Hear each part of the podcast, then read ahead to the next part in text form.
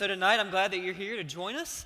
Um, I hope and I pray that you will be blessed by God's word. I know that you will be, uh, not because of me, but because of it, who it comes from. And so I just ask the Lord, uh, I've been praying for Him to just to speak to your heart as He has spoken to mine tonight as we dive into Luke chapter 7. So if you want to open your Bibles there, Luke chapter 7, we're going to be in the last 14 verses of the chapter. And I want to, as you turn, and you can just uh, answer this question in your head. It's a big question. Why do you love God? Why do you love God? Now, we're here Sunday night, Super Bowl, uh, and so I know why you love God. I, I, I believe I do. I, you love God because He's forgiven you of your sin. You love God because He has taken you from the, the, the pits of hell and, trans, and moved you into the realm of heaven. You love God for who He is, that He never leaves you and never forsakes you, that He walks with you in the high of highs and the low of lows. We know, I think I could say that I know why you love God. I know why I love God. I know what He's done for me. And I love to tell people about Jesus because of what He's done for me. But the next question really is more important is how much do you love God? Not just why do you love God, but how much do you love God? So, in our uh, passage tonight, Jesus gets at this particular point about how much we love God. And what he's going to show us here is, is it's not just about uh, what he's going to show us here is how much we love him. It's based off of what we have done, uh, what he has done for us, and how we understand that relationship and what that transaction and, and the things that he has done for us. So, uh, just um, last night, our Sunday school class, about 20 of us gathered, 20 young married couples gathered, and we had a little Valentine's dinner. It was so just great. It was the first time our whole class was able to be together. You know, we're, we're young marrieds with little kids. Someone's always sick, you know, and it keeps us out, but we were all there together last night, and uh, after we had such a great time of fellowship and just eating some wonderful food that Britt and Paul uh, Griggs prepared for us, it was fantastic. We sat in the circle in their living room, and uh, some of us are newer to the group, and so we kind of shared, um, you know, our name, how long we've been married, but then the most important part that uh, was, I don't know if it was planned, but it was just the best part, was to share one thing that you love most about your spouse. Okay? Well, when that was said, we all were like, gosh, that one thing, what is that one thing that I love most about my spouse? That's, that's a big question. And there were so many wonderful answers. And as those answers were shared across our room to, of why we love our spouses, why we love each other, honestly, it one, it opened my heart and my eyes to, to different aspects of the people in our class that I didn't know about. But then those that I did know well, when their spouse said that about the other, I was like, yeah, that's why I love them too. They're just great people. They, she is the, the, the, sweet, the kindest person I know, and, and he really is the most humble person that I can think of. And so, those qualities of why we love. But it's more than just why we love someone, it's how much do we love them? How does that love overflow and live out in our lives as well? And so, let's look at this tonight because Jesus wants us to see, I believe, here. He's recorded, uh, Luke has recorded this in Luke chapter 7. And this, you know, the Gospels, a lot of times there are some parables and stories that overlap in all three Gospels, or maybe all four, just a few times. This is only recorded here. And so we get this special glimpse of what Jesus um, teaches us right here in Luke chapter 7, um, verses 36 through 50. And Jesus wants us to see how we love him is based off of how much he has forgiven us. We have to understand the forgiveness that he has given us. So, really, um, not that I'm going to impart any just crazy amount of wisdom. I'm not that guy. There are wiser people in this room than me. I can guarantee you that. But I really think that Jesus gives us this passage as a key for unlocking unlimited love for the Lord. He's giving us a key for unlocking the unlimited love for the Lord. And so, if you want to love the Lord more passionately, listen tonight. Luke chapter 7, verse 36 says this Now, one of the Pharisees was requesting him to dine with him. And he entered the Pharisee's house and reclined at the table. And there was a woman in the city who was a sinner. And when she learned that he was reclining at the table in the Pharisee's house, she brought an alabaster vial of perfume. And standing behind him at his feet, weeping, she began to wet his feet with her tears and kept wiping them with the hair of her head and kissing his feet and anointing them with the perfume. And now, when the Pharisee who had invited him in saw this, he said to himself, If this man were a prophet, he would know who and what sort of person this woman is who is touching him, that she is a sinner. So I want to stop there. I want to dissect some of this first dialogue that we have going on, and then we're going to move into the next half of this passage. So, first off, who do we have here? We have a Pharisee, we have Jesus, and a sinner. How often do we see that in the Gospels? We see Jesus with Pharisees and sinners, and a lot of times all together. And it, oftentimes, the Pharisees are being contrasted with the sinner. And so Jesus is here, and he's been invited into the home of a Pharisee. And Pharisees, they never did things on, the, on a low level. They never did anything quiet. They wanted everyone to know what they were doing and what they were up to. So he invited Jesus into his home, and there would have been other Pharisees and other people of equal stature there in his house to receive Jesus, to dine and to, to enjoy a wonderful meal. And uh, as, as they, uh, Jesus comes into the home, it says here that a woman, there was a woman in the city who was a sinner. Now, we know we're all sinners, but this is a, a particular sinner. It would be translated in an immoral woman. More than likely, one of, of, uh, of a prostitute or something along those lines. Someone known for living outside of the normal standard of morality.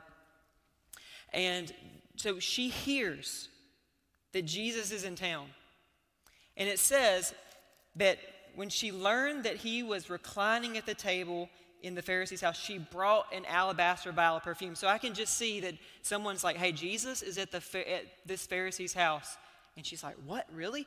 So she has to go back to her house, get this alabaster vial of perfume, and then she's going to bring it back to the Pharisee's house to do something that probably most of us would not have done, okay? Just to be honest. I don't think I would have done this. I don't think I would have thought, Jesus is here, let me go get something to anoint him, and then I'm going to cry over him and use my tears to wash his feet and my hair to, to clean it up and, and to anoint him with the perfume that I have. So, this woman, she was a sinner, but she showed great courage to come into this man, this Pharisee's home among the men that were present. That took a lot of courage. She had to really believe that Jesus was who he said he was in order for her to step foot into that Pharisee's house. And the perfume. Who knows where she got that money? You can probably guess where she got the money to pay for this expensive perfume and this alabaster vial that was known for holding luxurious oils and perfumes and ointments. And so she takes it and she brings it here. Now, there's a similar account, uh, something of similar account in Mark chapter 12, uh, 14 and John chapter 12, where Mary, the sister of Martha, anoints Jesus uh, before uh, leading up to his uh, death and resurrection. Uh, she anoints Jesus there. And um, but this is a different account. But in that account, it does talk about her also having this alabaster vial of pure nard. So we don't know exactly what is in this woman's vial of perfume, but we do know that the type of vial that it was wasn't something just to hold the common old ointment, okay? This is something that's going to have something of value inside of it. And so she has her expensive perfume, and she comes in, and it says the word weeping. She's weeping. She wasn't just like a little sad, she wasn't just a little emotional, but she had tears weeping, enough tears that would wash the feet of Jesus. Dirty desert, uh, dirt road feet uh, that wear sandals, the feet, okay? Anyone like feet in here? No one really likes feet, but these are dirty feet. I mean, they don't have socks, they don't have closed toed shoes, but she uses her tears and her hair and a perfume to weep and anoint Jesus. What was she weeping over? Here's what I want to get to. What was she weeping over? Likely her sin. In the presence of Jesus, who she has come to know about, who she has begun to hear about, is in her city, and she knows it. She brings these things to him. And she comes into his presence, and all she can do, she may not have planned to cry. She probably didn't plan to cry. She, she was bringing the perfume to Jesus. But she gets in his presence, and what is the response? Weeping. Being in the presence of Jesus and seeing her sin in front of the Savior, weeping. And she has this marvelous, wonderful, uh, just time of worship. This was an act of humility and, and worship. Her hair was a towel. Her tears were the medium of water, of liquid to clean. She used her lips to kiss feet, and she used the perfume to anoint. I didn't say this when I started, but I've, I've, back in the beginning of the year, I started a new Bible reading plan, and Luke chapter 7 is it's a chapter of the New Testament a day, and it started in the book of Luke. And so by the second week of the year, I was in Luke chapter 7, one a day. So far in seven days, I had been able to keep track with my Bible reading plan. And so I'm there and, I, and I'm reading this scripture, and God is just like, Justin, how much do you love me? God, Justin, how much do you, what would you be doing for me in that moment? And so I, as I read this and in the weeks to come, and then when I was asked and I was told, hey, Justin, this is your Sunday night, you know, it has nothing to do with Valentine's Day. I just felt the Lord led this to me and I wanted to share it with you. And so she wept over her sin. So the question here is I don't have points, but the question here is how do you respond to Jesus? How do you respond to Jesus? I mean, we don't get him in the flesh.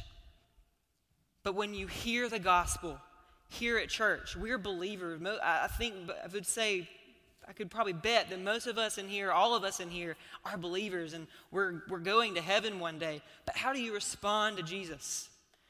If he, he's not here in the flesh, but when you hear the gospel, when you're in Bible studies and fellowship, in Bible fellowship classes and different things of that nature, when you, when you hear music that lifts up Jesus and the truth, how do you respond? I can tell you it's not always weeping for me. Sometimes I'm not even listening. Sometimes I'm out of focus, I'm out of tune. But the gospel of Jesus needs to be changing us. Jesus changes us. Jesus let this woman touch him. That was a big deal because they knew who she was, and that would have made him ceremonially, ceremonially unclean. It would, it, it, and so let's keep moving here because I'm going to run out of time. The Pharisee says to himself, Jesus, Jesus hears his thoughts, okay? This spoke to me too. It says, The Pharisee who had invited him, he said to himself, Is this, if this man were a prophet, he would know who and what sort of person this woman is who is touching him, that she is a sinner. I want, it's just a reminder for me is like Jesus knows my thoughts. It's not just like what I do, but it's the heart and the thoughts that I have that make me unclean, that make me um, unworthy of Him, that He knows that. But Jesus, as we're about to see in this next half, as this man, the Pharisee says, if he were a prophet, Jesus shows that he was a prophet and he shows that he was more than a prophet. Because here in a second, he's going to tell this woman that her sins are forgiven. That what she was known for was no longer going to be what she was known for. And so that's what the gospel message does. So let's continue on in Luke chapter 7, verses 40 through 50. And Jesus answered him, Simon, I have something to say to you. And he replied, Say it, teacher. A moneylender had two debtors. One owed 500 denarii and the other 50. And when they were unable to repay, he graciously forgave them both. So which of them will love him more? And Simon answered and said, I suppose the one he forgave more. And he said to him, You have judged correctly. Turning toward the woman, he said to Simon, Do you see this woman? I entered your house, and you gave me no water for my feet, but she has wet my feet with her tears and wiped them with her hair. And you gave me no kiss, but she has, since the time I came in, has been kissing my feet. And you did not anoint my head with oil, but she has anointed my feet with perfume. For this reason I say to you, her sins, which are many, have been forgiven, for she loved much.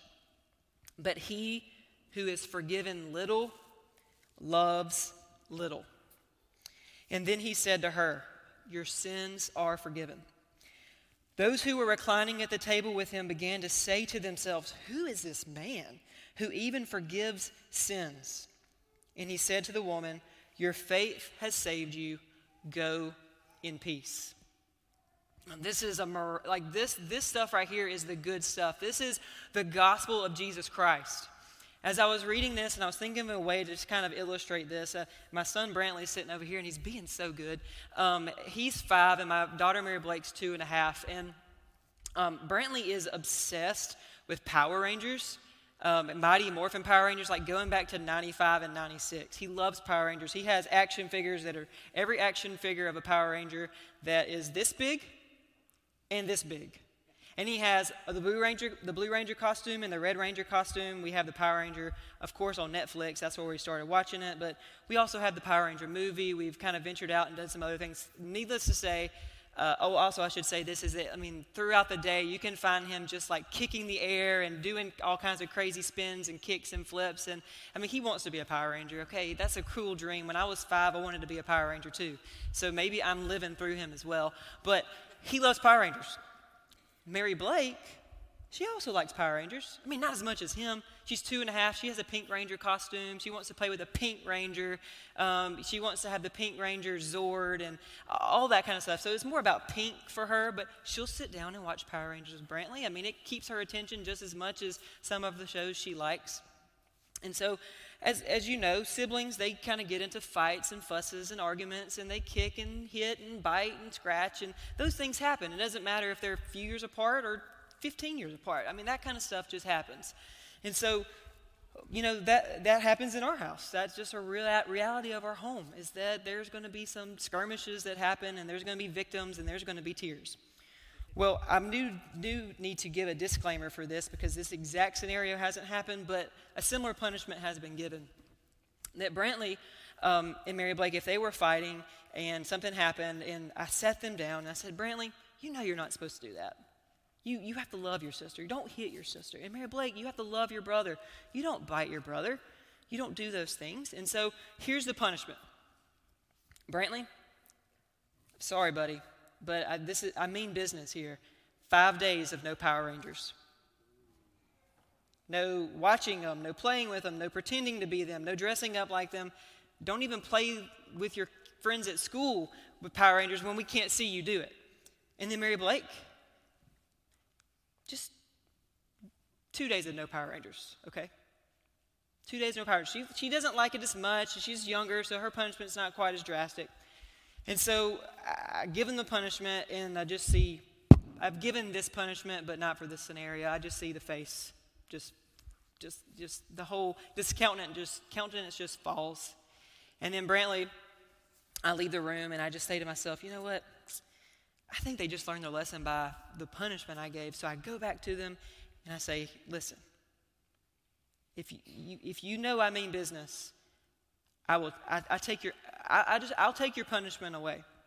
Neither of you, you can both have Power Rangers. There's no more no Power Rangers. You get Power Rangers now, okay? You're good. Which one of those two do you think are just going to be like jubilant that they did not lose their Power Rangers? It's going to be Brantley, right? He is going to be, I mean, and he's going to be running and jumping all over me and hugging me and just going crazy. This has happened before um, when, when Power Rangers have been taken away and we've kind of lessen the punishment or whatever. So we've experienced that in our home. He's going to love me more because what I have forgiven him of meant so much more to him. And, in return, his love for me is going to be greater because he's not experiencing that punishment anymore and that condemnation and that lack of Power Rangers. The same is true of us. If we just see, I'm going to fast forward here, if we just think about our lives in our sin as just God's forgiven me of my sin, and that's it. That's a, that's a big deal. But if we just think of it as, yet God's forgiven me of my sin, our, what's our love going to be like for Him? But if we say something along these lines, that God, I know I've sinned against you, and even if my only sin was telling one lie, that's enough to separate me from you because you are a holy God. Because of that right understanding of Him and yourself, your love for God will be much because you realize how much you have been forgiven. You see, the level of forgiveness that you have received, we, we've all received equal forgiveness in the Lord. But it's your understanding and it's your application and it's your belief of that sin that He's freed you from. It doesn't matter if you're, uh, one lie will send someone to hell as quickly as one act of murder, okay? We, we know that sin has a level playing field. In our world, of course, we punish it in different ways. Uh, a lie shouldn't, you shouldn't go to jail for a lie and you shouldn't go to timeout for murder, right? So there's, there's different uh, levels of accountability in our lives. But just one sin puts us in the category of needing forgiveness. But how we view that sin and how we view God in relationship to us in our sin will affect our love for Him. And so Jesus gives that parable. And what I love about that parable is that He doesn't have to give the answer because it's being played out right in front of them. Who do you think is going to love Him more? It's not the one forgiven more or less. It's really, is it her or you? Is it you, Simon the Pharisee, or is it her, the woman that's a sinner? Who's going to love me more? So I'm about to just wrap this up with this is that, church, I know that we love Jesus. I know that we love, I know, I know I love Jesus. But how much do I love Jesus? How much has He really forgiven me? How much sin has He really taken away? How, is it just that He took away my sin? Or did He take me out of the pit and put me into a righteous relationship with Him. What was that transfer? Was it just forgiveness in the sense that we view forgiveness in the world, or is it a complete change of life for us? So let me leave you with three points. Number one is just one sin, as I said, puts us in the category of needing forgiveness. We know that all have sinned. All have sinned and fallen short of glory God. So one sin puts us in that category. Number two, our God is a gracious forgiver. We need to hang on that. If we just get hung up on the sin, we'll be in trouble. We have to remember who our God is. Our God is a gracious forgiver, and He requires nothing in exchange from us to receive it. Nothing. Because there's, He can't require anything of us because there's nothing that we can give Him. There's nothing that I could muster up and save up or do that would earn his forgiveness. And so we, we just, as a result of love, we, uh, of his love, we receive his forgiveness. But then as a result, we love and worship and obey him for what he has done for us. And then number three, preach the gospel to yourself daily to guard against self righteousness and to increase your love for Him. That's what the Pharisees' problem was. We all, I think most of us here are probably biblical scholars. Goodness. We know what the Pharisees were known for. It was their self righteousness. And the only way to guard ourselves from self righteousness and thinking that we are doing pretty good and getting away from what Jesus has done for us is to preach the gospel to ourselves daily. Because we need reminders. If you go to my desk in my office, I have sticky notes everywhere on my computer and right where I work. I have the things I'm working on just kind of sitting around so I don't forget about. I'm not a forgetful person, but I like to have these things to remind me. I have these things sitting around. I have an app on my phone that I have a to-do list on. I have my calendar that keeps me on track. I love reminders because I need reminders. And we need reminders. We need to remind ourselves of what Jesus has done. The gospel is that Jesus died on our behalf to free us from the condemnation of our sin, and he puts us in a right relationship with our Father, the Creator. And he did this because he loved you and me. But the gospel requires action. The gospel requires us to not just preach it to ourselves, but then to live it, to admit it, to believe it, and confess it. That's what we must do. Because I, and I want to just warn you of this, because this is the warning I believe that God wants to give, He gave me, and He wants to give us, is that we can become, that we have a potential to become the church of Ephesus and Revelation who lost their first love. We all run that potential to lose our first love when we are when we become when we start to look at um, uh, when we start to look at ourselves and think we're doing pretty good when we start to just be we're living our life and we're doing what we think we should do we have this just that's just what we're that's the that's the direction that we are prone to go if we're not resting in jesus and preaching the gospel to ourselves each and every day so in closing a little reflection what has Jesus forgiven you of? What has he forgiven you of? What did he shed his blood for? Did he just die for your sin? Or did he die for you? And I think that's what we need to linger on. Let's pray together. Father, I thank you for this so powerful word from your word, God, that just reminds us of your, uh, your, your love, God. Your, your love is unmatched.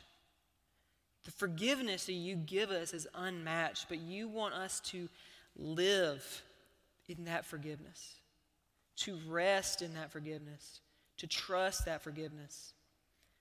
And then as a result, we will just see love overflowing and, and pouring out of our lives for you that goes into this world, that meets the needs of our neighbors and our community, that spreads your gospel message. So, Lord, as you convicted me that morning as I read this chapter and as I've lingered over it well over a month, God, that you you want us to love you. You want us to love you because you have first loved us. Thank you for first loving us. I ask this in your son's name. Amen.